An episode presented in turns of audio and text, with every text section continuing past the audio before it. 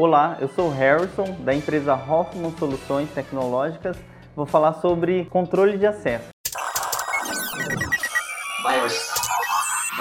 Agora, na Hits Prime FM, Minuto da Tecnologia.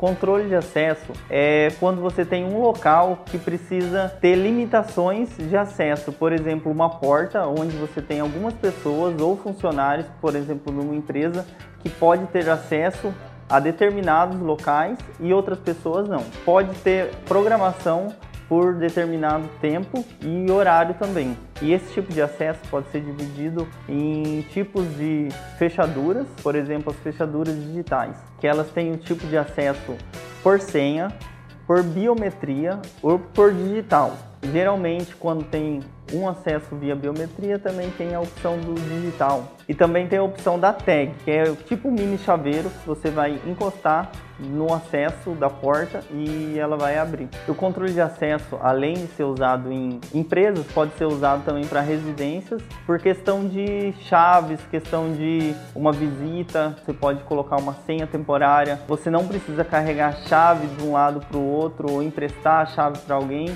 Tem uma segurança maior para você entrar e sair da sua residência e uma comodidade maior também.